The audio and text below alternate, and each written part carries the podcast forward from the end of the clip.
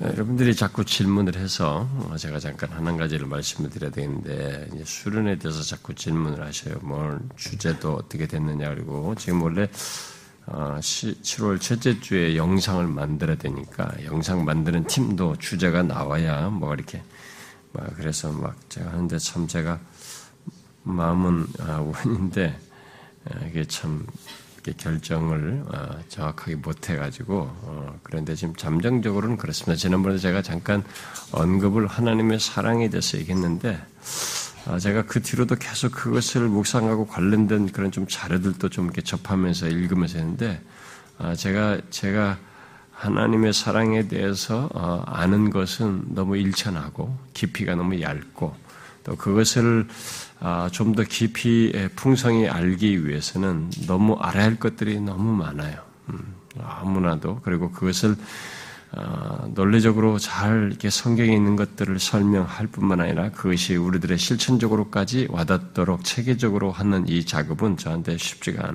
않아요. 지금 보니까 시간을 좀 더 필요로 하고 어, 어, 수년에 걸릴지 모르지만 좀 다시 저는 진짜 아직도 저는 하나님의 사랑에 대해서 잘 모른다고 생각이 됩니다. 제가 아는 것은 아, 정말 저의 주관 아래서 조금 아는 것이고 경험한 바일 정도라고 생각이 됩니다. 그러나 성경에 게시된 하나님의 사랑의 그 깊이는 우리가 언어로는 다 설명 못해도 그래도 성경이 말하는 것 정도는 그것을 좀 헤아려 볼 수 있지 않을까 싶었는데 그게 좀 어렵겠더라고요. 저 자신이. 그래서 제가 이제 계속 그, 그것이 안 되고 나서부터 계속 고민했던 게 뭐냐면 제가 오랫동안 이 수련회 할 것이냐 주일날 연속을 할 것이냐라고 고민을 했던 것이었는데 사실은 이제 주일날은 하기는 어렵겠다는 생각이 결론적으로 들어요. 뭐냐면은 어, 성경을 이렇게 제가 음, 다윗의 전 삶의 여정에 있는 그의 삶과 그 삶의 국면에서 하나님께 고백한 이 계시적인 시편들을 이렇게 삶의 국면과 맞물려서 이렇게 살피는 것입니다. 아, 그게 제가 굉장히 오랫동안 이렇게 생각을 많이 해, 아, 그걸 좀 해보고 싶다라는 정도의 생각을 해 왔었는데, 어, 근데 주일날 하려면은 수년을 걸쳐요. 뭐, 그, 아니, 뭐, 많이 걸리기도 하고, 그런데 제가 어떤 사람의 삶에 대한 얘기는 이미 처음부터 끝까지 삶의 국면은 어, 야곱을 통해서 한번 했기 때문에 음, 어, 다시 어떤 사람의 삶을 이렇게 하는 것보다는 가장 그 다음에 이제 주목하고 제가 하고 싶은 사람들이 몇 사람 있긴 있어요. 그 사람들을 통해서 말하는 중요한 내용들 뭐 있는데 아, 그런 것 사람들을 뭐 해보고 싶은 마음도 있지만 참 주일 날 예배나 이럴 때 제가 하고자 하는 게 너무 많고 앞으로도 계획상으로 제가 은퇴할 때까지 다 해도 못할 것 같은 많은 내용들이 하고자 하는 것이 있기 때문에 거기에 이런 다윗의 삶을 이렇게 하는 것이 좀 그래요. 어, 너무 아, 어, 뭐 아깝다기보다는 어, 저는 좀 다른 것들이 좀더 어, 우선순위로 좀 둔 게 있어서 어, 그래서 그것을 어, 하고 싶은데 그게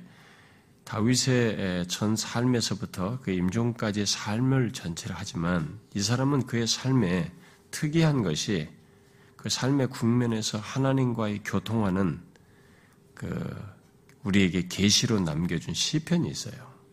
이것을 삶의 국면과 이 시편을 같이 엮어가면서 살펴보는 그렇게 되면 시편이 상당히 깊이 살펴야 될 텐데 그렇게까지는 이렇게 되면 하지는 못하게 되겠죠. 어, 그런 차원에서 이렇게 시편과 맞물려서 보는 일을 좀 해보고 싶은데 그것을 하게 되면 한 어, 이제 수련의 한 5, 6년으로 나누어서 해야 되는 네, 그렇게 되겠죠. 이게 달라 달락을 나눠가면서 하게 되는데 아, 그것도 진짜 해볼 만해요. 어, 수련회 이게 그러더라도 뭐 독립적으로 얼마든지 그각 해년별로 독립적인 성격도 있지만 또 이게 쭉 연결되는 것이 되어서 저는 꼭 그렇게 한번 해보고 싶은 마음이 있는데 그러다가도 어떤 시편에 가보면은 어, 이게 어떤 시편은 한 번 한 수련회 다 해도 어, 될 정도의 그런 중요한 내용들이 있죠.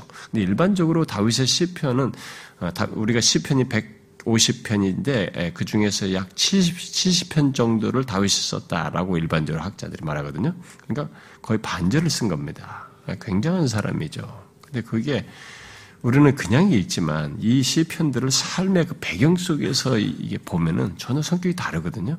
이 사람이 어떤 배경에서 이런 했는가. 어떤 것들은 어떤 시기에 했는지 정확하게 알, 알 수가 없어요. 아직도. 잘, 뭐 추측도 하는 것들은 많지만. 그래도 이제 대충이라도 좀 엮어가면서, 어, 어, 이렇게 보면은 70편을 다 할 수는 없지만 좀 이렇게 어, 삶의 스토리와 관련해서 좀 살필 만한 시편들을 같이 하면 참 좋겠다라는 생각이 드는데요. 지금은 거의 현재적으로 이제 제가 다음 주부터 기존으로 들어가는데 거의 그럴 마음으로 다 이제 성경과 그런 자료들을 가지고 어, 들어가려고 합니다.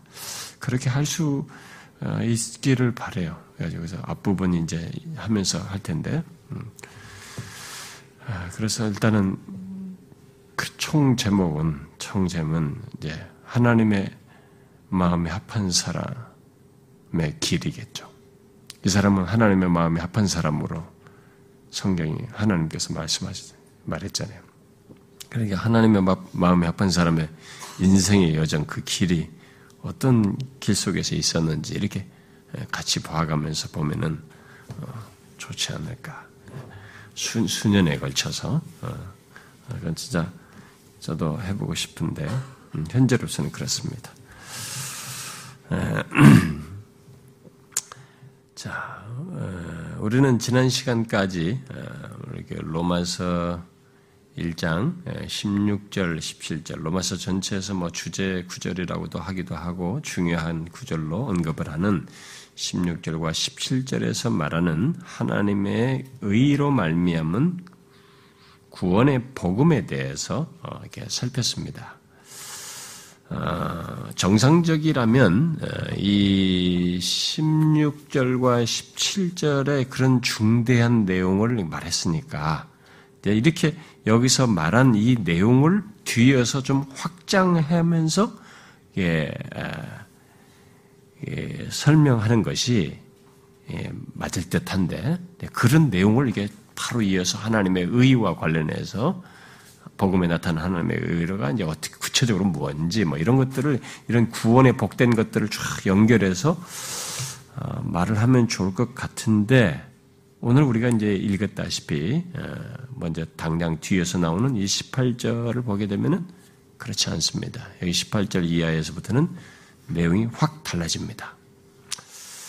아, 그러니까 하나님의 의로 말미암은 구원을 좀 상세히 설명하면서 어, 그것의 복됨과 그 구원의 특성을 이어서 말하는 것이 오히려 정말 자연스러울 것 같은데 바로 오늘 읽은 18절로 이어지죠. 음, 그래서 이 18절부터 이어지는 내용은 3장 어, 20절까지 어, 죄와 진노, 우상숭배, 타락, 심판 등등의 그런 조금 우리가 듣기 불편한 내용들로 쭉 어, 연결돼서 나타납니다. 3장 20절까지 제법 길게 그, 런 내용이 다루어집니다.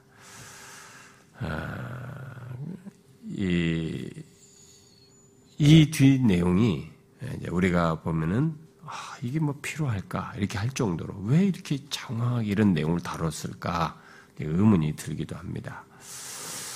왜 모든 믿는 자에게 하나님의 의가 주어진다는 놀라운 복음을 바로 조금 전에 얘기를 했는데 그 복음을 말하고 놀라운 복음을 정말 흥분되는 그런 지금부터 이런 얘기가 나오는구나라는 기대를 갖게 할 놀라운 그 얘기를 그 복음을 말한 이후에 우리의 죄에 대한 하나님의 진노를 이렇게 길게 뒤이어서 말을 하는가 우리는 의문이 생깁니다. 그런데 그 질문에 대한 어, 대답은 굳이 말을 하자면은 복음에 나타난 하나님의 의의 계시가 왜 필요한지를 알고 그것에 대한 구체적인 설명을 드는 것이 마땅하기 때문에 바울은 그런 논제를 펴는 것입니다. 저는 이 바울이 로마서에서 전개하는 이 논리 방 논리 전개 방식을 저는 상당히 효과적이다고 생각하고 저는 상당히 설교나 이 설교 한 편이나 그리고 전체 시리즈의 이 전개 방식이 항상 이 바울 방식을 제가 많이 따릅니다. 음, 그걸 모델로 삼고 하는데 아, 결국 바울은 그렇죠. 복음에 나타난 하나님의 의의 계시가 왜 필요한지를 알고 이익을 들어야지. 의의 계시 복음이 얘기하면 복음이 복음이 되지 않을 수 있거든요. 그 너무 흔해 빠진 얘기. 뭐 있으면 좋겠고 거기다 플러스로 조금 아 그런 것이 좀 좋겠다 이렇게 되게 뻔하단 말이에요. 인간은 얼마나 간사하고 어 정말 뭐든지 자기 멋대로 자기 중심대로 해석해서 어, 요리하는 존재인지라 그렇게 될 수가 없어요. 아, 그래서 이 것을 어떤 사람은 어떤 어, 주석학자는 이렇게 말했어요. 나쁜 소식은 아, 나쁜 소식을 온전히 이해함으로써만 좋은 소식을 인식할 수 있기 때문에 이렇게 뒤이어서 이 나쁜 소식을 말한다. 음? 음. 인간은 그렇습니다. 왜 좋은지 모르거든요. 사람들이 좋다는데 왜 좋은지를 모르는 거지. 이게 18절부터 3장 20절까지 얘기를 다 듣고 그 내용을 다 듣기 싫지만 그냥 가만히 듣고 듣고 듣고 듣고 다 듣고 난 다음에 야 맞다 엄청난 소식이구나 복음이다 너무너무 기쁜 소식이다 이렇게 되는 거죠. 그래서 이 18절부터 3장 20절 건너뛰는 사람들은 복음이 복음이 안 될 가능성이 높아요. 그래서 모든 사람이 하나님의 이 복음을 듣기 위해서는 18절부터 23장 20절에 말하는 그런 내용에 해당하는 자기의 실상을 정확히 알아야 되는 거죠. 그 제가 복음전도 설교할 때는 항상 그랬잖아요. 죄와 죄로 인한 심판과 죄로 인한 사망과 이런 것들을 제가 얘기하고 복음을 얘기하지 않습니까? 그건 성경이 말하는 논리예요. 그렇게 안 하면 복음이 복음이 되지 않거든요. 음. 그래서 우리는 앞으로 좀 힘들지만 긴 내용을 꾹꾹 참으면서 들어야 되는 거죠. 1장 18절부터 3장 20절까지. 아, 왜 하나님의 의의 계시가 그렇게 어마어마한 내용인지 이제 우리가 3장 20절까지 먼저 듣고 그러고 나서 3장 21절이 탁 등장하는 거죠. 하나님의 의에 대한 얘기를 다시 꺼내 거기서부터. 그것도 극적으로 꺼냅니다. 얼마나 극적인 말씀인지 그 문맥 속에서 보면 이제 그게 이제 확 와닿는 거죠. 음, 여러분이 안 한다 안 와닿으면은 제가 무슨 수를 쓰더라도 와닿도록 3장 21절을 할 때는 만들겠습니다. 주의 성령을 의지하여.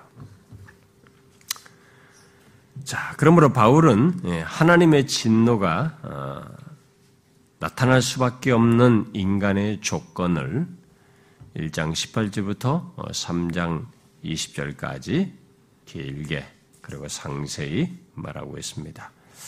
그래서 일반적으로 이 단락을 이게 사람들이 어떻게 나누냐면 이게 다음과 같이 나누는데요. 먼저 1장 18절부터 20절이 이제 3장 20절까지 전체 단락의 표제로서 죄에 대한 하나님의 진노를 선언하는 것으로 말을 하고 그 다음에 이제 1장 21절부터 2장 끝절까지를 음, 모든 사람들, 어, 모든 사람들이 어떻게 하나님의 진리를 배척하고 하나님의 진노를 불러왔는지를 보이는 것, 보이는 것으로 이렇게 나아갑니다.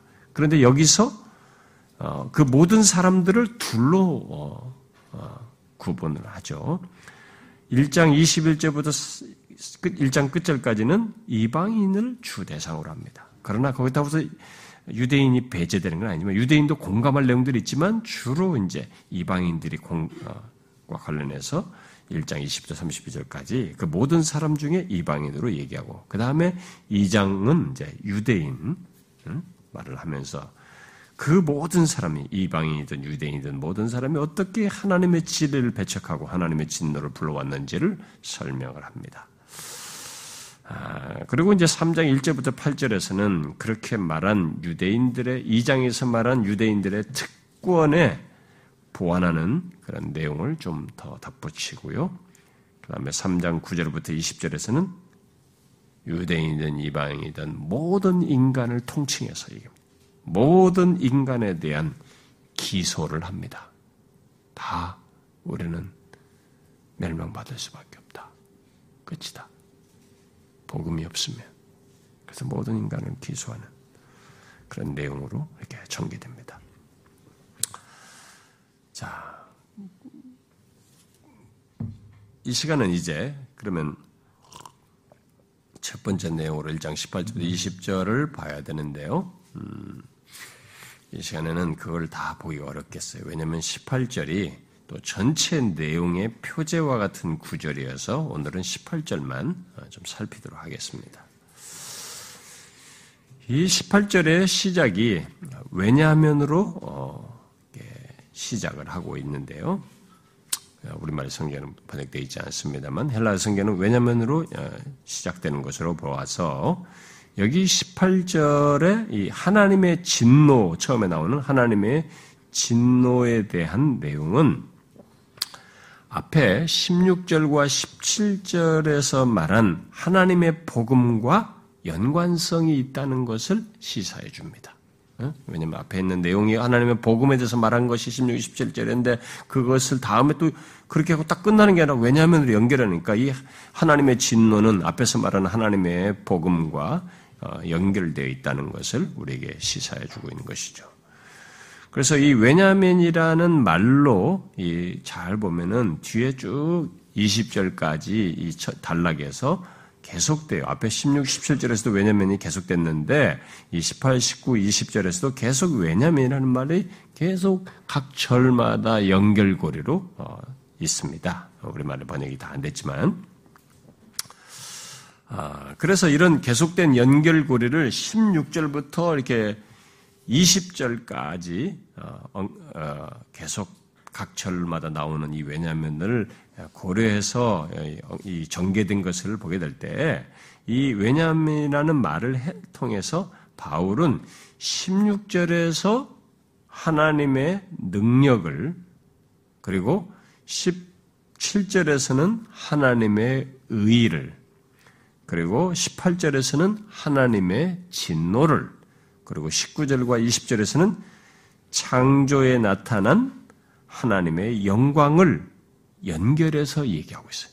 왜냐하면 왜냐하면 왜냐하면 해가지고 하나님의 능력, 구원하는 하나님의 능력, 하나님의 그 다음에 복음, 그 다음에 하나님의 진노, 그 다음에 하나님의 영광 이렇게 계속 연결해서 말을 하고 있는 것을 보게 됩니다. 그래서 로마서가 경이롭습니다. 어떻게 편지를 이렇게 야 진짜 어떻게 계시의 영이 통해서 그렇게 했다고 봐야 되겠지만은 야, 편지에 이런 내용들이 어떻게 이렇게 막, 이 교리의 뭐이 연결과 이 체계가 어떻게 이럴 수 있나 싶을 정도로 정말 굉장합니다. 음? 자, 근데 이런 연결고리를 이제 존 스타트 같은 사람이 좀 이해하기 쉽게 대화체로 이렇게 정리해 준 것이 있는데 참 어, 인용하면 좋겠더라고요. 그래서 제가 좀 인용을 해드리고 싶은데요. 이 16절부터 20절까지 왜냐면으로 각 구절 연결된 것을 이렇게 대화처로 이렇게 정리를 했어요. 근데 그걸 따라서 읽으면 이 구절은 참 이 단락은 16절부터 20절까지는 참 연결해서 쉽게 이해할 수 있을 것 같습니다. 제가 그걸 인용하면 이렇게 돼요. 아, 바울이 먼저 16절에서 말한 거죠. 나는 복음을 부끄러워하지 않습니다. 그러니까 어떤 질문자가 묻는 것처럼 대답하는 왜 부끄러워하지 않, 않지요? 이렇게 질문하는 거죠. 그러자 바울이 16절 아, 하반절에서 말한 거죠. 이 복음은 모든 믿는 사람을 구원하시는 하나님의 능력이기 때문입니다. 그러자 다시 묻습니다. 어떻게 그렇습니까? 그러자 바울이 17절에 말한 거죠. 복음에는 하나님의 의가 아, 나타나기 때문이고 때문입니다. 즉 죄인들을 의롭다 하시는 하나님의 방법이 나타난다는 것이지요. 그러자 다시 질문자가 물은 거죠. 하지만 왜 죄인들을 의롭다 하는 것이 필요합니까? 이런 질문에 대해서 대답하는 것이 이제 18절이라고 보는 겁니다. 하나님의 진노가 불의한 행동으로 진리를 가로막는 사람들의 온갖 불경건함과 불의함을 겨냥하여 하늘로부터 나타나기 때문입니다.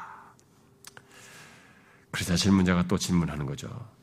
하지만 사람들이 어떻게 진리를 막았습니까? 그에 대해서 19절부터 20절에 대답을 하는 거죠. 하나님을 알 만한 일이 사람에게 훤히 드러나 있습니다. 이 세상 창조 때부터 하나님의 보이지 않는 속성이 분명히 보여 알게 되었습니다.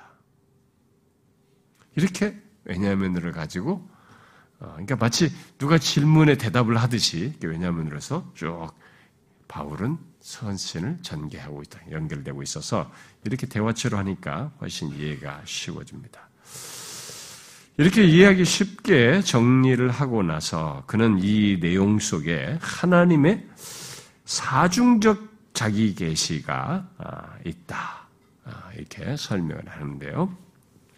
예, 자기 계시라는 것은 하나님께서 자기 자신을 계시하시는 것이 여기에 묘사되어 있다. 이렇게 주장을 하는데 바로 그 하나님의 자기 계시를 이 사람은 이제 거꾸로 다시 20절부터 16절로 이제 반대로 올라가면서 설명을 합니다. 이 설명도 이것을 이해하는 데 좀 도움이 되기 때문에 인용을 하겠습니다.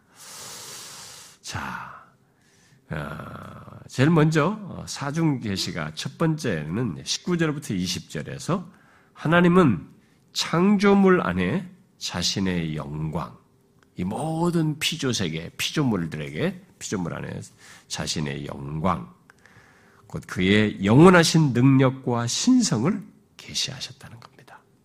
그래서 여기에 하나님의 자기 계시, 자신의 영광을 이 모든 피조물을 통해서 피조 창조 세계를 통해서 자신의 영광을 계시하신 것을 말하고 있다. 두 번째 하나님의 자기 계시는 이제 18절에서 말하는 것이죠. 그분은 창조주에 대한 지식을 막는 사람들의 죄에 대해 자신의 진노를 계시하신다. 이제 여기서 하나님은 그렇게 자신의 영광을 피조물을 통해서 드러내셨는데 이런 창조주에 대한 지식을 막는 사람들의 죄에 대한 하나님의 진노를 계시하신 거죠. 하나님 이런 이런 하나님의 계시가 있으니까 우리 이제 알게 되는 거죠. 아 하나님은 진노하시고 죄에 대해서 진노하시는구나 이게 하나님의 진노를 거예요. 세 번째 하나님의 자기 계시는 16절에서 말하는 것인데요. 아, 하나님은 복음 안에서 자신의 의로우심, 그 죄인들을 자기와 올바른 관계로 들어오게 하시는 하나님의 의로운 방법을 계시하신다. 하나님의 의가 바로 예수 그리스도 안에서 이렇게 성취하셔서 의를 갖게 하는 이런 복음 안에서 자신의 의로우심을 결국 그분의 의로운 방법을 이렇게 계시하신다. 하나님의 의를 계시하신 거죠. 그다음 네 번째는 또 계속 16절에서 하나님은 믿는 자들을 구원하심으로써 그들 안에서 자신의 능력을 계시하신다. 어떻게 이 죄악 가운데 있는 이 아까 말한 하나님의 영광을 무시 하나님의 창조주에 대한 지식을 가로막는 그 멸망받아 마땅한 인간에 어떻게 구원이 있을 수 있냐 말이죠. 그런데 그 믿는 자들을 구원하심으로써 그들 안에서 하나님의 능력을 계시하신 거죠. 그래서 어떤 사람이 구원을 받았을 때는 하나님의 능력이 자신을 구원하시는 하나님의 능력을 계시하시는 거죠. 그래서 나타나는 것이죠. 자, 여기에 기술된 이런 하나님의 자기 계시는 어, 여기서 보니까 이런 설명으로 이렇게 정리해서 보니까 아, 정말 그렇죠. 놀랍죠. 하나님의 자기를 이렇게 계시하시고 있는 하신 것들을 지금 엮어서 바울은 복음을 설명하고 있습니다. 아, 자, 이렇게 거꾸로 이 사람이 설명한 대로 20절부터 16절로 거꾸로 이렇게 보다 보니까 왜 하나님의 의가 나타난 것이 우리 인간에게 놀라운 복음인지 더욱 강하게 와닿게 됩니다. 아, 진짜 엄청난 것이구나.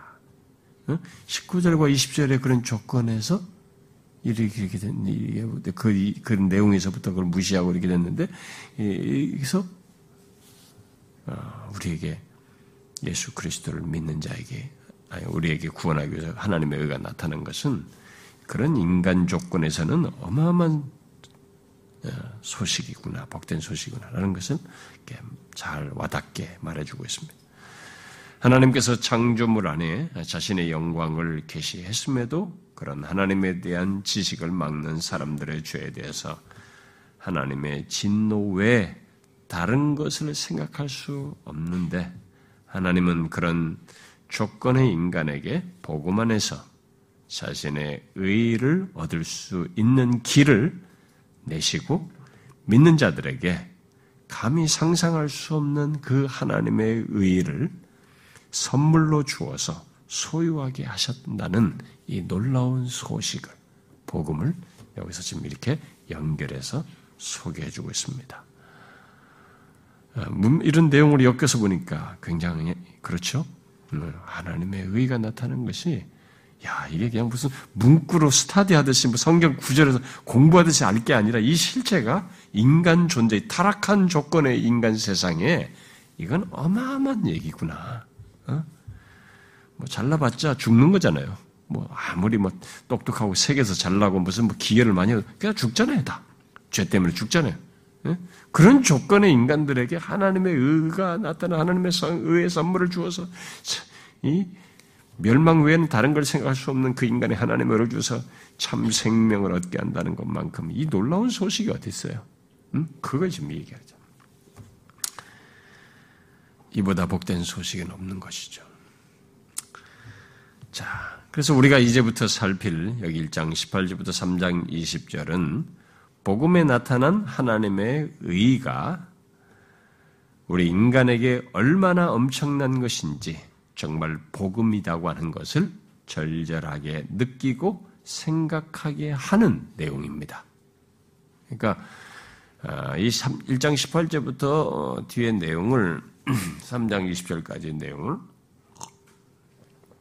우리가 알아야 아, 복음에 나타난 하나님의 의가 정말 엄청나다라는 거 이제 느끼게 됩니다. 그래서 여러분들이 이 내용을 그냥 지식으로 자꾸 공부하지 말고 이렇게 자꾸 생각을 해봐야 됩니다. 인간 실존, 이 세상의 조건, 그리고 그 내가 과거에 그런 조건 속에 있었던 거 이것을 계속 연결시켜서 생각을 해보셔야 됩니다.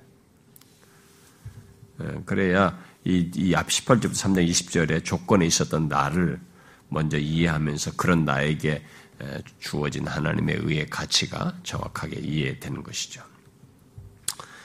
자, 이제 앞에 16절과 17절에서 하나님께서 자신을 복음 안에서 계시하셨는데 이제 여기 18절에 또 자기를 자기 계시로서 말씀하신 하나님의 진노를 어, 보도록 하십시다. 하나님의 계시된 하나님, 바로 하나님의 진노에 대해서. 자, 창조주에 대한 지식을 막는 사람들의 죄에 대해서 하나님의 진노가 있다는 것을 여기 18절에 말하죠. 하나님의 진노가 불의로 진리를 막는 사람들의 모든 경건하지 않음과 불의에 대해 하늘로부터 나타나나니 이렇게 말하고 있습니다. 여기서 모든 경건하지 않음과 불의에 대하여 하늘로부터 하나님의 진노가 나타난다고 하는 것은 이런 일, 이렇게 하나님의 진노가 나타난다는 것은 결국 하나님이 의로우시다는 것을 드러내는 것이죠. 그래서 앞으로 여기 18절부터 3장 20절까지는 하나님이 의로우시다는 것을 드러내는 하나님이 의로우시기 때문에 여기 18절부터 3장 20절까지 이런 일들에 대해서 어떻게 판단하시고 심판하실 수밖에 없고 이런 일들이 있을 수밖에 없다라는 것을 말하는 것입니다. 그래서 1장 18절부터 3장 20절은 하나님이 의로우시다라고 하는 것에 대한 설명이기도 해요. 우리에게는 진노고 저주고 죽음이고 형벌이고 뭐 심판이라 할지라도 그게 다 하나님이 의로우시다라는 라고 하는 것에 대한 설명인 것이죠. 사람들은 하나님께서 자신의 의로우심을 드러내는 이런 진노에 대해서 바로 하나님의 진노에 대해서 별로 좋아하지 않습니다. 일단 사람들은 진노 아주 기분 나빠요. 요즘은 우리는 인권 시대잖아요. 여러분 국가든 대통령이도 인권 앞에는 벌벌벌 떨어요. 응? 인권이라는 것 때문에 이 어? 그 소수의 그 소수자들 뭐 이런 것도 인권이라는 이름을 때문에 그냥 들어야 된다 이런 생각. 뭐 지금 뭐 어? 동성애 지금 이것도 아, 제가 참 중간에 참 동성애 이런 것도 좀, 설교도 해야 되는데 여기 나중에 로마서 나오니까 그때 하려고 하는데 별도로 주일날도 좀 하고 싶은 마음이 굉장히 강렬한데 이게 보통이 아니에요. 우리나라가 너무 빨리 너무 빨라요. 하여튼 우리는 왜 이렇게 이 서구 문명에 이렇게 빨리 노출되고 빨리 빨아들이는 나라인지 모르겠어요. 우리가 참 특이한 근데 동성애 그러니까 지금 군대 동성애도 지금 이제 좀 문 대통령이 또 잘 이렇게 좀 어떻게 고려해봐라 면 이렇게 그 사람들을 좀 해결해보라고 이렇게 말을 한 것 같은데 그러면 큰일 나거든요 또 동성애 합법하고 허용하고 미국 같은 나라, 미국이라는 나라는 역사가 굉장히 길어요. 서구 같은 나라. 우리는 역사가 짧지 않습니까? 근데 미국이 사니까 우리도 바로 해야 된다. 이런 식으로 인권이라는 이름에서 하는 것은 정말로 어리석은 것이거든요. 음? 뭐 동성 합법화 이런 것도 하고 그 이번에 뭐 장신대에서 무슨 퀴어 신학이라고도 했다는데 그런 뭐 정신 나갔어요. 무슨 퀴어 신학이에요. 또 거기다 신학자는 왜 붙이는지 몰라요. 퀴어 축제하는 거, 동성애 축제하는 거다 거기다 왜 신학자는 왜 붙였는지 모르겠어요. 아니, 우리가 이 세대가 이 하나님의 이 계시가 이 세상을 비춰야 되는데 그냥 저 세상에다가 보조를 맞추느라고 정신이 없어요. 그러니까 세상이 그 빛을 보고 올 수가 없는 이런 현실이 벌어지고 있는데 어쨌든 사람들은 이런 내용에 대해서 하나님의 진노에 대해서 별로 좋아하지 않습니다. 일단 이런 진노라는 단어가 그러면 우리가 인권이 엄청 신장돼 있고 내가 최고의 신이 돼 버렸기 때문에 나를 건드리지 못하게 하는 이런 인간 조건으로 이렇게 사회가 만들어놨기 때문에 무슨 진노야, 무슨 하나님이 나를 왜 진노해? 그래가지고 이런 진노에 대한 거부감이 굉장히 강합니다. 그래서 우리는 하나님의 진노하면은 지금 정도는 또 조금 멋, 좀 힘들어하는 사람들이 많이 생기고 있는데 나중에 앞으로 한 30년, 1년, 몇십 년 가게 되면 이 하나님의 진노는 서, 서구에서도 이런 것이 거의 사라졌는데 우리나라도 곧 사라질 거예요. 이런 지금도 그런 거 설교 잘 안 하거든 목사님들이요. 예, 안 하려고 할 겁니다. 사람들이 마음에 불편하고 거북스러워요. 왜? 이 인권 이런 것들 속에서 이, 이 실체를 부정해버린 거예요. 내가 왜? 내가 왜 하나님의 진노야? 그래서 이런 진노라는 단어에 대해서는 거부감을 갖습니다. 심지어 이제 신학자들 중에서도 예, 이것은 하나님의 진노는 하나님의 사랑과 자비에 상치된다고 말하면서 이런 성경에서 이것을 달리 해석해야 된다고 어, 주장하기도 합니다. 또 어떤 사람은 하나님의 진노를 우리 인간들이 갖는 분노로 또 왜곡시키는 사람 수준에서 이해하는 사람도 있어요. 어, 마치 인간이 분노할 때와 같이 우리는 분노할 때 어떻습니까? 막 정신이 없잖아요. 분별없고 통제할 줄 모르는 그런 감정적인 그런 분노인데 마치 하나님의 분노가 그런 것처럼 오해하는 사람도 있습니다.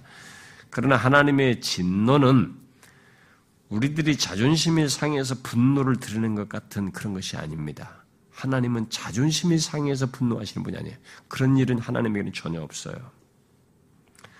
하나님은 우리 인간들이 분노하듯이 참다가 화를 벌컥 내거나 뭐 원한을 품고 그, 그것을 참고 참고 품어가지고 그것을 분노로 표출하는 이런 분이 아니십니다. 하나님이 진노하는 것은 딱 한 가지예요. 뭐겠어요? 하나님의 진노는 죄에 대한 그의 혐오감을 드러내는 것이에요.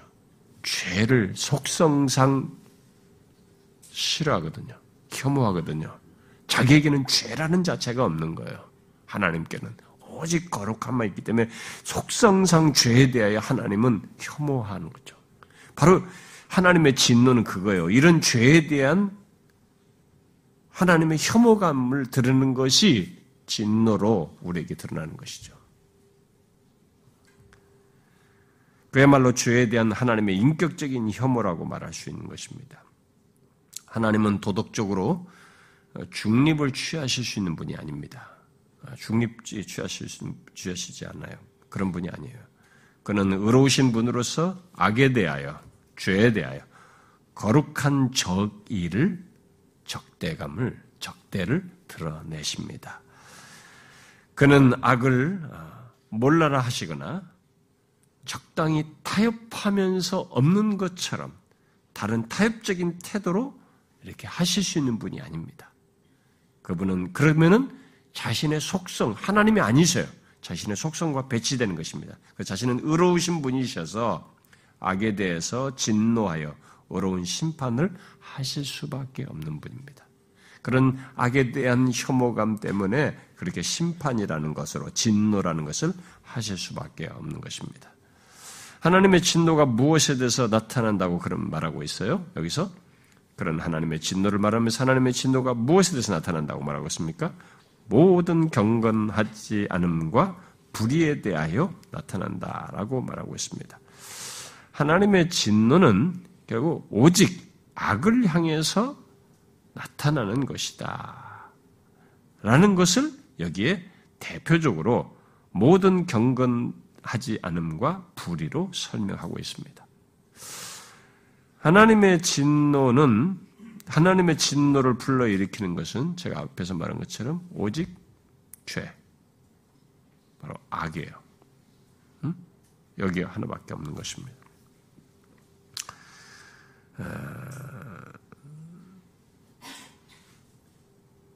그것을 대표적으로 지금 여기서는 두, 경건하지 않음과 불의로 이렇게 축약해서 대표성 있는 말로 여기서 지금 제일 먼저 표제어로 예, 표제로 18절에서 말을 하고 있습니다. 자, 그러면 이 두 가지는 뭘 말할까요? 경건치 않음과 불의는 무엇을 말할까요? 음?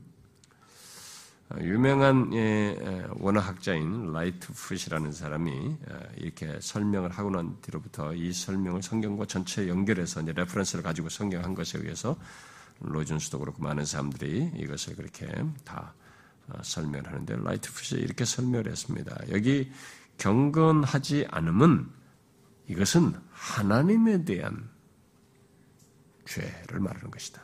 하나님에 대한 어떤 태도를 얘기하는 것이다.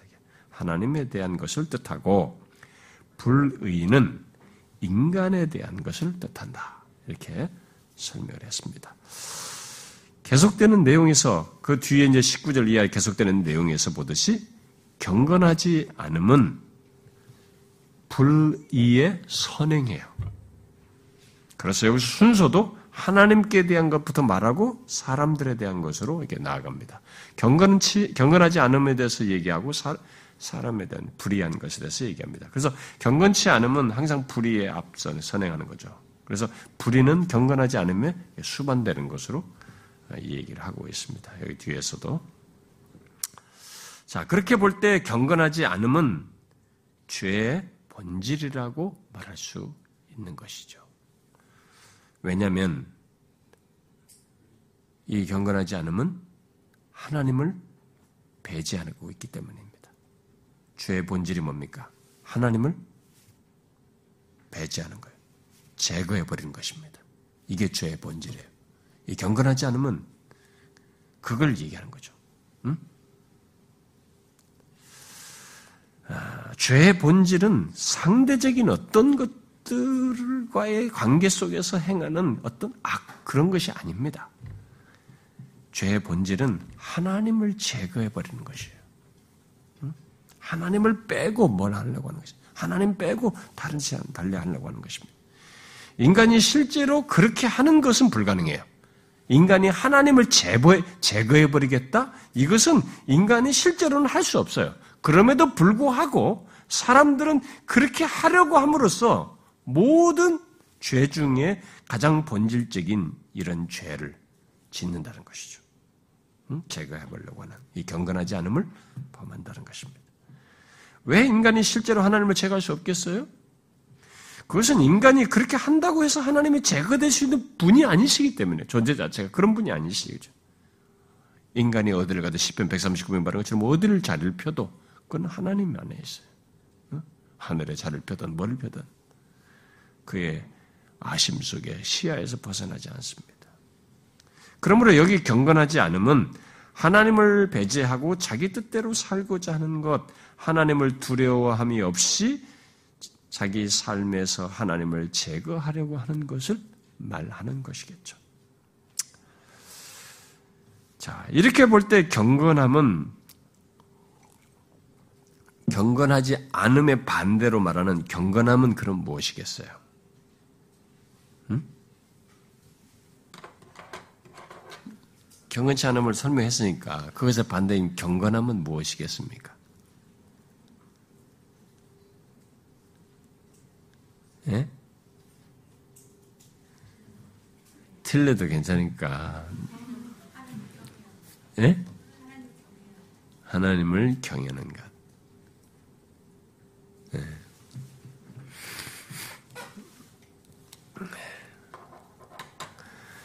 아, 여기서는 앞에 경건하지 않으면 하나님을 빼고 배제하는 거예요. 예? 제거하는 것이었잖아요. 그게 죄의 본질이라고 그랬잖아요. 그러니까 이 경건함은 그럼 뭐겠어요? 하나님이 중심에 있는 것이에요. 쉽게 말하면 나의 전 존재를 다해서 하나님을 사랑하고 그를 기뻐하며 그에게 순종하는 것이에요. 이게 타락하기 전에 아담과 하와가 가졌던 것이었습니다. 우리는 경건 이렇게 하면은 경건 훈련을 생각해요. 뭐 큐티하고 기도하고 이런 행동을 자꾸 생각하는데 경건이라는 이 말 자체가 바로 여기서 그런 뜻이에요. 하나님의 진노가 나타나는 전체의 설명의 표제로서 이해를 했을 때 이것은 하나님과 관계된 되어서 행하는 것을 말하는 것으로서 결국 하나님을 배제하는 것과 하나님을 중심에 두는 거예요. 그러니까 하나님을 다해, 하나님께 대하여 마음을 다해서 자신의 전절을 다해서 그를 사랑하고 그를 기뻐하고 그분으로 만족하며 그에게 순종하는 것, 기꺼이 순종하고 이게 경건함이에요. 그것이 또한 아, 이 악의 본질에 죄의 본질에 반대되는 설명이기도 하죠. 어, 그래서 타락과 함께 이 경건함이 그런데 이게 깨져버린 거죠. 사라지고 타락한 인간들 속에서 이제 그런 것은 사라지고 대신 죄의 본질인 경건하지 않음이 하나님을 배제하고 하나님 없이 스스로 살려고 하고 어, 그래서 자기 뭐 하려고 하는 이런 것이 이제 모든 사람에게 본성적으로 이제 가게 돼요. 나면서부터 하나님으로 독립해서 거예요. 그래서 바벨탑도 예, 짓고 말이죠. 모두가 다 이렇게 그런 모습을 경건하지 않음을 예, 죄의 본질을 근본적으로 모두 하는 거예요. 스스로 하나님으로 독립해서 살아보려고 하는 이것을 특성으로 갖는 거죠. 그래서 하나님의 진노는 그런 경건하지 않음과 함께 뒤이어서 그것에 따라서 이게 불의를 행하는 이런 모든 불의를 가진 사람들에게 나타난다. 그 불의는 어떤 것인지에 대해서 뒤에 쭉 많이 나옵니다. 우리들이 다른 사람들을 향해서 행하는 이런 많은 것들, 이것 말고도 더 얼마든지 말할 수 있지만 뒤에 보면 많이 나와요, 이제.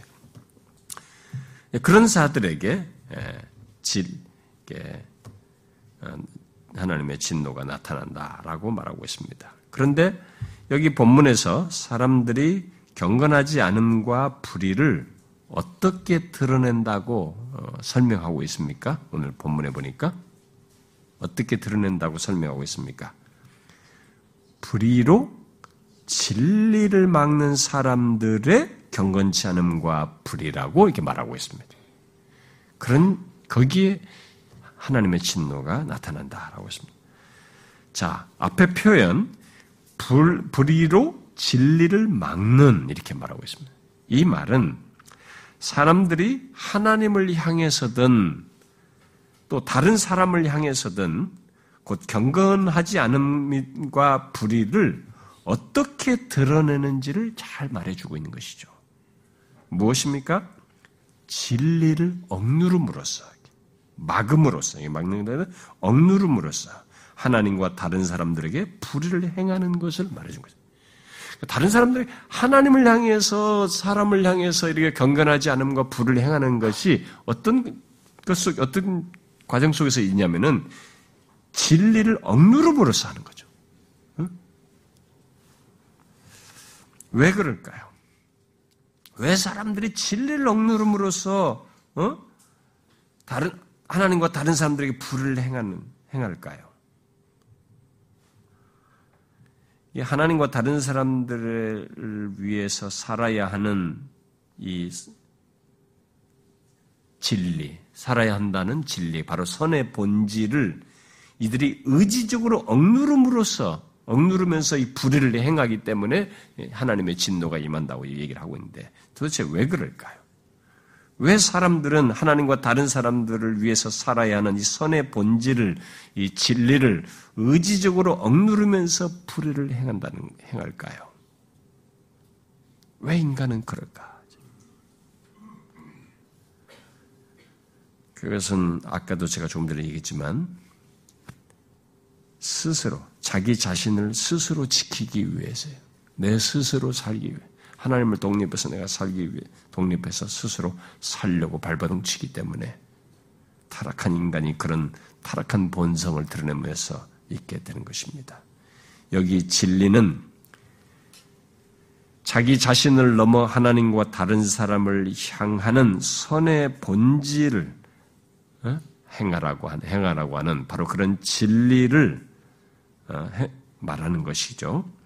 그런데 그것을 억지로 막는다, 의지적으로 억누른다 라고 지금 말을 하고 있어요.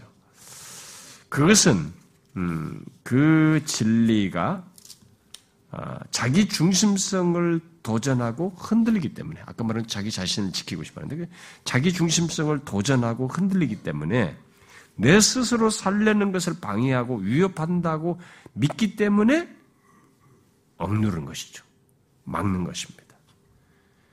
이것이 타락한 인간 조건을 가장 근본적으로 말하는 것입니다. 예, 그래서 인간은 예나 지금이나 다 이 모습을 갖고 있습니다. 모든 민족, 모든 족속, 모든 계층의 사람들, 아무리 엘리트든 무식한 사람이든 배운 것이 없든 그리고 모든 나이대든 어린아이든 장년이든 모든 인간은 다 거듭나기 전에 이 새 피조물이 되기 전까지는 그런 자신에게서 깨어나지를 못해요. 어? 자기 중심성을 도전하고 흔드는 이런 진리를 억누름으로써 하나님을 향하여 사람을 향 대하여 불을 행하는 이런 일을 벗어나지를 못합니다. 예, 그런 자신을 자각하지를 못해요.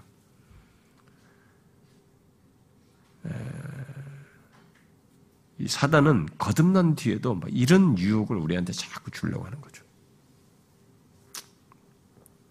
그러므로 하나님의 진리에 대해서 거부감을 드러내고 의지적으로 억누르는 것은 다 자기 중심성의 도전을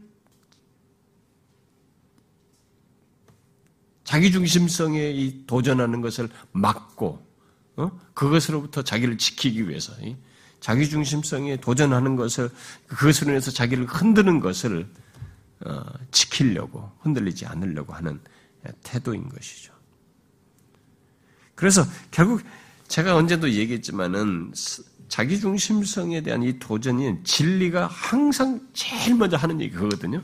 그동안에 인간이 이 하나님을 향해서 사람을 향해서 이 경건하지 않음과 불을 행하는 이런 조건을 가진 인간의 제일 먼저 하나님의 진리가 도전하는 게 뭐냐면은 그런 자기 중심성, 그렇게 하면서 자기를 서바이브 하려고 자기 스스로 하나님 독립해서 살려고 하는 이 자기 중심성을 탁 건드린단 말이에요. 그러니까 거기서 이 사람들이 자기를 지키기 위해서 이 진리를 억누른 거죠. 하나님을 향해서 이웃을 향해서 다른 사람을 향해서 선을 해야 한다는 이, 이 진리를 선의 본질을 거부하는 것이죠. 그것이 흔들리는 것이 싫은 거죠. 그러니까 이것은 아무리 똑똑하고 뭐 밖으로는 엘리, 뭐, 젠틀해 보이 소용없어요. 인간 본성 자체가 그래. 그래서. 그래서 진리에 대한 거부감을 드러내고 의지적으로 억누르는 것입니다. 그러면 타락 전에는 어떠했겠어요? 음, 그런 선, 바로 그런 진리를 어, 그런 자기중심성 같은 것이 없이 하나님을 전심으로 사랑하고 기뻐하고 기꺼이 순종하면서 다른 사람들을 향해서 의롭게 행하고자 하는 것을 가졌겠죠. 그런데 그런 선과 진리가 이게 타락한 응? 예, 인간에게 인간들은 모두 이게 이제 불의로 막고 억누르면서 어, 살아가는 것입니다. 그런 악에 대해서 하나님의 진노가 하늘로부터 나타난다 이렇게 말을 하고 있습니다. 그런 인간들의 죄악에 대해서 하나님의 진노가 그러면 도대체 어떻게 나타난다는 것인가? 아, 바울은 어, 뒤에 2장 5절이나 8절 보면은 진노의 날에 대해서 말을 합니다. 여기서 말하는 진노의 날은 장차 있을 심판을 말하는 것입니다. 또 데살로니가서 1장에서도 장래 노하심에 대해서 말을 합니다. 네, 그런 내용은 모두 다 하나님의 진노가 마지막 심판 때 있을 것을 말하는 내용이죠. 성경에서 아, 음, 바울의 서신에서도 특별히 이게 진노와 심판의 날은 대개 마지막 최후에 있게 될 그런 심판으로 주로 말을 하죠. 어, 그래서 그때까지 지금의 이 시간들은 은혜의 때이고 하나님께서 기다리시고 기회를 주시는 때로 예, 말을 합니다. 그런데 성경은 이 하나님의 진노를 진노가 나타나는 것을 이렇게 마지막 최후 심판에서만 나타나는 것만 말하지 아니하고 뒤에 이제 우리가 13장에서 이제 보겠습니다만은 하나님께서 어떤 공적으로 정의를 시행하실 필요가 있다고 여겨질 때 하나님께서 그렇게 정의를 시행하기 위해서 하나님의 진노를 나타내시기도 합니다. 음, 그런 때도 있어요. 네, 그런데 여기 성경은 중요한 것은 문제는 오늘 본문이 이제 미래 시제를 말하고 있지도 않아요. 그렇게 특정한 때를 말하지도 않습니다. 여기 보면은 현재적으로 하나님의 진나, 진노가 나타나는 것을 말하고 있습니다. 왜냐하면 여기 나타난다가 현재 시제를 쓰고 있거든요. 이 말은 도대체 뭘까? 그러면 하나님의 진노가 어? 불의로 진리를 막는 사람들의 모든 경건하지 않음과 불에 대해서 하늘로부터 나타난다는데 현재적으로 나타난다는데 그러면 이 현재적으로 나타난다는 이 하나님의 진노는 도대체 뭐냐? 어, 이 단어 여기 나타난다는 이 단어 자체는 이 바울의 편, 편지에서 쓸 때는 이게 이 말은 종말론적인 성격을 띈 그런 말이에요. 어, 그런데 이 말을 지금 현재 시제로 썼다는 것은 하나님의 종말론적인 진노가 현재에도 나타나고 있다는 것을 지금 말하려고 하는 것이죠. 그러니까 이 단어를 통해서 보통 종말론적으로는 하나님의 심판이 진노 그 진노가 현재에도 나타나고 있다는 것입니다. 그런데 여기 뒤에 보면은 24절 그다음에 26절 28절에 하나님의 진노가 나타나는 것을 표현한 말이 있어요. 거기 보면은 뭐예요? 내어 버려 두셨다. 이것은 과거 시제로 지금 말을 하고 있습니다. 자, 하나님의 진노가 나타난 것을 이렇게 과거 시제로 말을 하고 있습니다. 그러면 결국 하나님의 진노가 과거로부터 뭐 창세로부터 현재까지 나타났다는 것을 시사하면서 그것이 현재에도 나타난다라는 것을 말해주고 있는 것입니다. 그러니까 하, 근데 여기서 지금 하늘로부터 나타난다고 하니까 무슨 우리는 그러면 어떻게 지금 현재 나타난 것이 하늘로부터 나타나는 뭐냐? 하늘로부터 막, 막 번개를 때리고 갑자기 막 무슨 좀 어? 대격변이나 큰 재앙을 통해서 하늘에서 막 유황불이 떨어지듯이 그렇게 해서 어, 진노를 하신다는 것인가? 네, 그렇게 하늘로부터 나타난다니까 네, 그런 연상을 하기가 쉽지만 여기 24절이나 26절, 28절에 표현으로 지금 하나님의 진노가 나타나는 것을 표현한 것을 놓고 볼 때 내어 버려 두신 것으로 하나님의 진노를 말한 것으로 볼 때 뭐예요? 여기서 말한 하나님의 진노가 현재적으로 아직 종말의 최후가 아닌 현재적으로 나타나는 것은 뭐예요? 눈에 보이지 않게 나타난다는 것을 시사해 주는 거예요. 이 하나님의 진노가. 바로 하나님께서 어떻게 해요? 저희를 내버려, 내어버려 두시는 이런 방식으로도 진노가 나타난다는 것을 말해준 것입니다.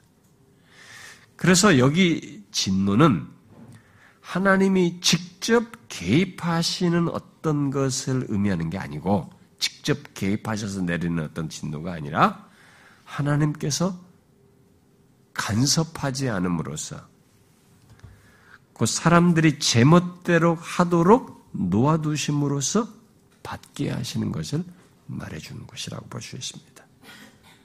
그러니까 하나님의 진노, 심판은 완악한 죄인들을 고집스런 자기중심성 가운데 내버려 두시는 것을 나타낸다는 것입니다.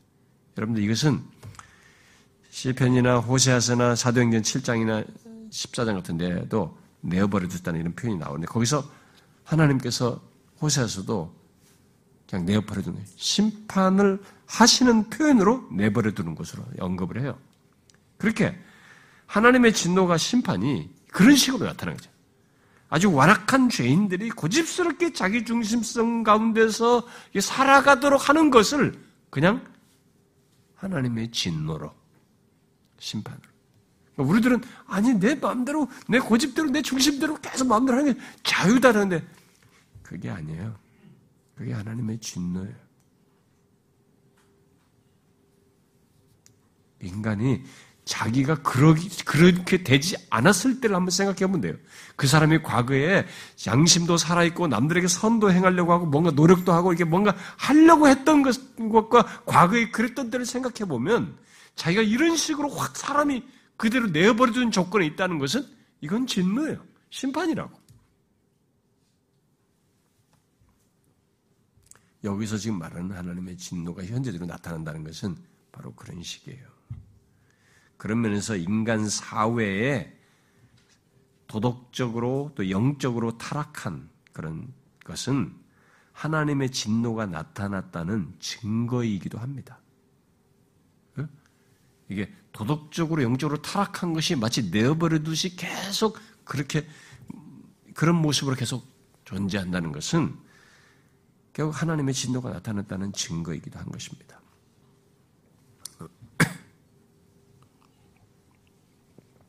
그래서 여기 파이퍼 같은 사람은 여기 하나님의 진노가 현재적으로 나타난다는 이런 것을 뭐 이런 식으로도 어, 이렇게도 말을 했어요. 인간의 보편적인 죽음도 결국은 현재적으로 나타난 진노다. 인간이 죄를 범했을 때 아담이로부터 이렇게 죽음이 있게 된 거예요. 모든 인간이 다 보편적으로 죽는 것도 이게 그냥 우연하게 죽는 게 현재적인 하나님의 진노의 표현이다. 또 모든 피조물의 허무와 고통, 로마서 8장에서 말한 것처럼 모든 피조물들이 허무한데 고통하잖아요. 응? 그것도 왜 이 피조물 세계가 모든 피조물이 허무와 고통을 겪느냐 이게요. 그것도 현재적으로 하나님의 진노가 나타나는 것을 말해준다. 또 한 가지를 말하는데 점점 타락해가는 인간의 행동이 다 하나님의 진노, 현재적인 진노를 말해준다는 거예요. 그러니까 세상이 점점 우리가 여러분 점점 점점 이 보편성으로 이렇게 더 대중적으로 타락해가는 인간의 행동들이 뭐 나타나게 되는데 이런 것들이 하나님의 진노를 나타낸다는 거죠. 그러니까 우리가 인간의 죄악됨과 죄성과 보편 이 그런 것은 있었죠. 누구나 다 예나 지금 모든 시대 상관없이 다 인간의 보통이 있었지만 이런 것이 우리가 만든 문화와 관습 속에서 이게 통제되고 좀 억제되기도 했습니다. 그리고 양심을 더 크게 찔렀기 때문에. 근데 이제는 그게 양심 찔릴 것도 없어요. 다, 다 하니까. 우리는 옛날에 그 말도 못했었던 것이잖아요. 어렸을 때는. 근데 이제는 뭐 쉽게 다 하잖아요. 이렇게 점점 타락해가는 인간의 행동들은 이게 현재적으로 하나님의 진노가 나타나고 있다는 하나의 또 다른 증거다 이렇게 말하는 것이죠. 그러니까 우리가 얼마나 이 그런 하나님의 진노가 현재로 나타나는 시대에 살고 있는 더 그런 것들을 많이 보고 있는 것이죠. 자, 이런 조건에서 회개하지 않는 사람들에게 이 현재적으로 나타나는 진노는 나중에 어떻게 바뀝니까? 뒤에 한번 보세요. 2장 5절에 2장 5절 한번 같이 읽어봅시다. 시작. 다만 내 고집과 회개하지 아니한 마음을 따라 진노의 날 곧 하나님의 의로우신 심판이 나타나는 그날에 이말 진노를 내게 쌌는다. 진노를 쌌다가 그 마지막 날에 진노의 날에 의로운 심판이 그대로 나타나 그에게 있게 되는 것이죠. 절정을 그때 이르게 되는 것입니다. 예. 아무도 생각 못할 끔찍한 심판을 경험하게 되는 거죠. 그래서 역사 속에 있는 모든 심판들은 그렇게 하나님의 현재적 진노로 계속되어 온 이런 역사 속에 나타난 그런 모습과 모든 심판들은 장차 있을 심판 때의 그 하나님의 진노를 엿보게 하는 전조 같은 것들이죠. 아, 저런 것이 있구나. 저렇게 되겠구나. 자, 복음은 바로 이런 18절의 조건에서 주어진 것입니다. 현재에도 이 18절이 말하는 하나님의 진노가 나타나고 있습니다. 지금도 우리 시대는. 그래서 그런 조건에 복음이 있다는 것은 엄청난 것이거든요. 결국 이런 시대는 복음이 필요하다는 것이죠. 지금도 복음이 자기 중심성에 도전한다고 판단되어서 진리를 의지적으로 막는 이 사람들에게 그래도 아직은 기회로 주어지고 있습니다. 그러나 끝까지 진리를 의지로 막으면서 자기 중심에 도전하는 이 진리를 거부하면서 막는 그 사람들의 최종 결론은 현재적 진노를 넘어서서 2장 5절에서 말하는 최종적인 하나님의 진노, 영원토록 받는 진노를 받게 됩니다. 이 진노는 안 주고 봤으니 뭐 아냐 이렇게 말할지 모르지만 예수님은 생명의 부활을 경험하시고 그 창조에 동참하신 요한복음 일정에 말하는 것처럼 모든 창조에 동참하신 그 하나님이시. 그런 말미암아 모든 만물이 다 창조되었었습니다. 네, 그분이 지옥에 하나님의 진노를 영원히 받는 것에 대해서 얘기하셨어요. 처음부터 끝까지 고통이에요. 제가 아이들과 면담하면서 지옥과 천국에 대해서도 묻고 이 얘기도 합니다만은 저는 설명할 재간이 없어요. 이 아이들의 공감대도 없고 얘네들이 고통하면 뭘 알겠어요. 제가 것은 아주 제한적인 정도입니다. 이 아이들이 고통이 뭔지를 알 수 있는 게 너무 제한적이에요. 왜냐면 어디 손 비고 조금 아프고 뭐 골치 아프고 머리 아프고 뭐 오고 이것밖에 모르거든요. 그래서 제가 한 가지만 얘기했어요. 성경이 말하는 영원한 심판 속에서의 고통은 잠이 없다. 잠자고 지금의 잠은 쉼이 있지만 거긴 잠이 없다. 끝이 없다. 영원히 받는다. 영원히 고통이다.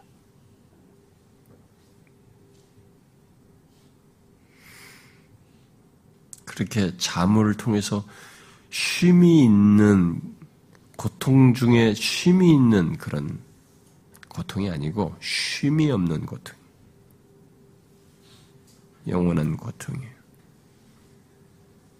내 존재가 고통이라는 걸 의식할 수 있는 모든 여러분 고통은 정신적인 요소, 육체적으로 이렇게 고통스러워도 이것이 정신적으로 이렇게 연결되어서 우리가 느끼기 때문에 고통스럽고 힘든 것이거든요. 네, 그런 것을 다 경험하는 것입니다. 영원토록. 성경은 우리가 죄에 대하여 자기가 지은 죄에 대한 형벌, 아까 의로우신 분이시기 때문에 그 죄에 대하여 악에 대해서만 진노를 하시기 때문에 결국 사람들이 지옥에 빠져 영원한 형벌을 받을 수밖에 없는 것은 자기가 지은 죄에 대해서 하나님이 진노하시기 때문에 그 영원한 형벌을 받는 것입니다. 근데 자기가 지은 죄에 대한 형벌을 스스로 영원히 받아야 된단 말이에요. 근데 그게 끝이 없단 말이에요. 영원이에요. 영원히.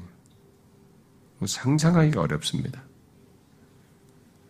한 3년만 하고 참아 빼준다면은 이를 갈면서라도 참겠어요. 그게 없어요. 사람들이 멸망치 않고를 잘 모릅니다. 그냥 이걸 빼고 영생을 얻으리라고 건너뛰는데 여러분 하나님의 구원은 멸망치 않고부터 생각해야 돼요. 이게 어마어마한 것이에요. 자기가 죄를 지었는데 이 죄에 대해서 하나님의 의로우신 분의 분노가 진노가 있어야 하는 그 조건에 있는데 이걸 건너뛰고 무슨 구원을 얘기하냐. 소용없어요. 그래서 인간은 현재의 조건은 복음이 필요합니다. 자꾸 자기 중심성을 지키려고 그것을 자꾸 이 진리가 도전하니까 그거 막 거부하면서 막으려고 애를 쓰지만 그것도 잠깐이에요. 그 사람이 살 수 있는 길은 복음을 듣는 것밖에 없습니다. 지금 복음을 통한 구원이 있고 오직 믿음으로 그 구원을 이렇게 얻을 수 있다는 것은 진짜 너무 쉬운, 너무 우리에게 너무 큰 자유와 복을 주신 겁니다. 예.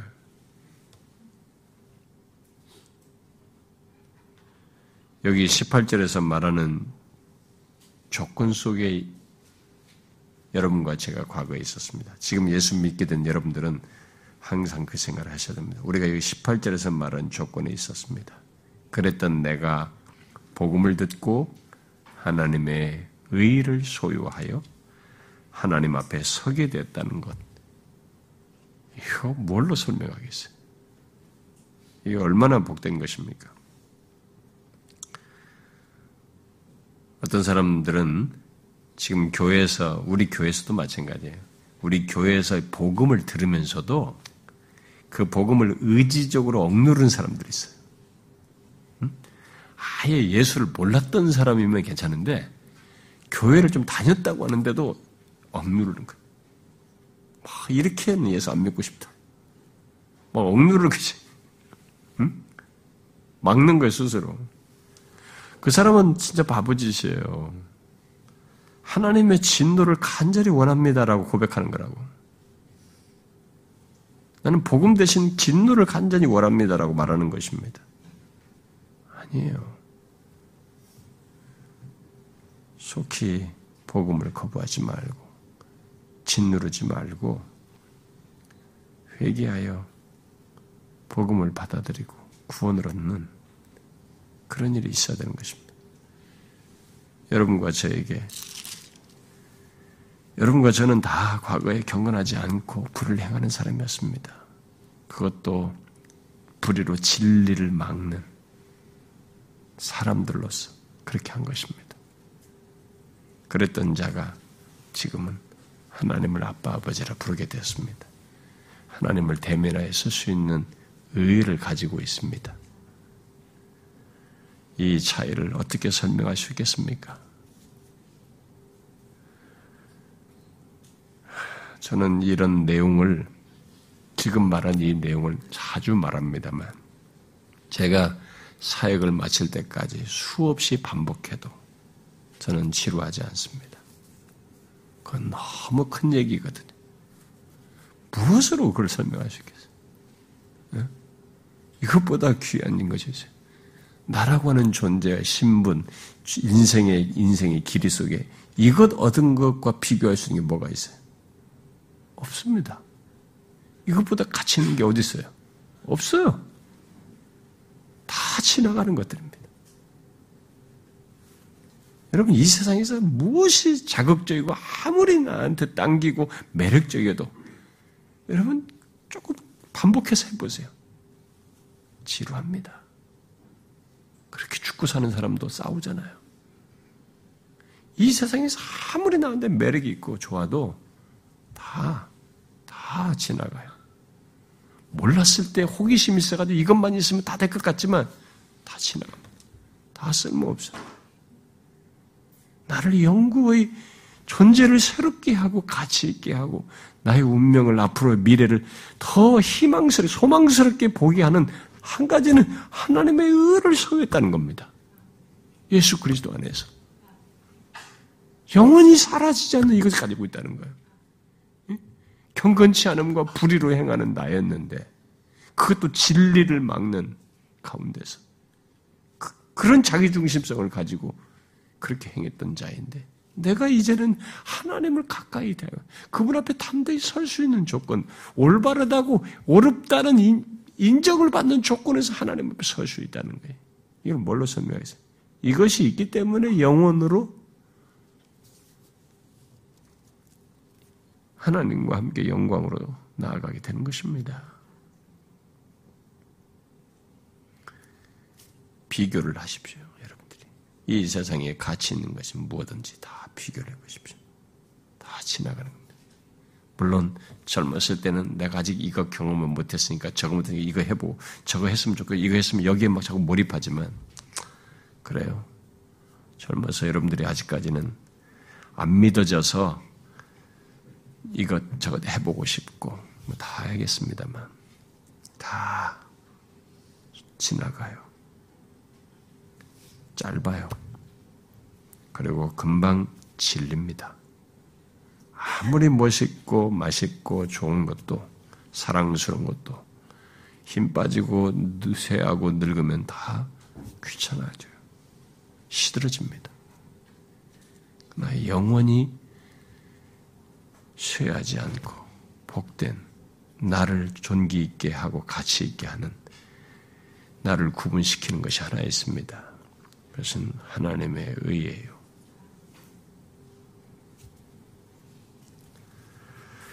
18절의 조건에 있던 내가 하나님의 의를 가졌습니다. 이것을 많이 생각해 보십시오. 최고입니다. 기도합시다.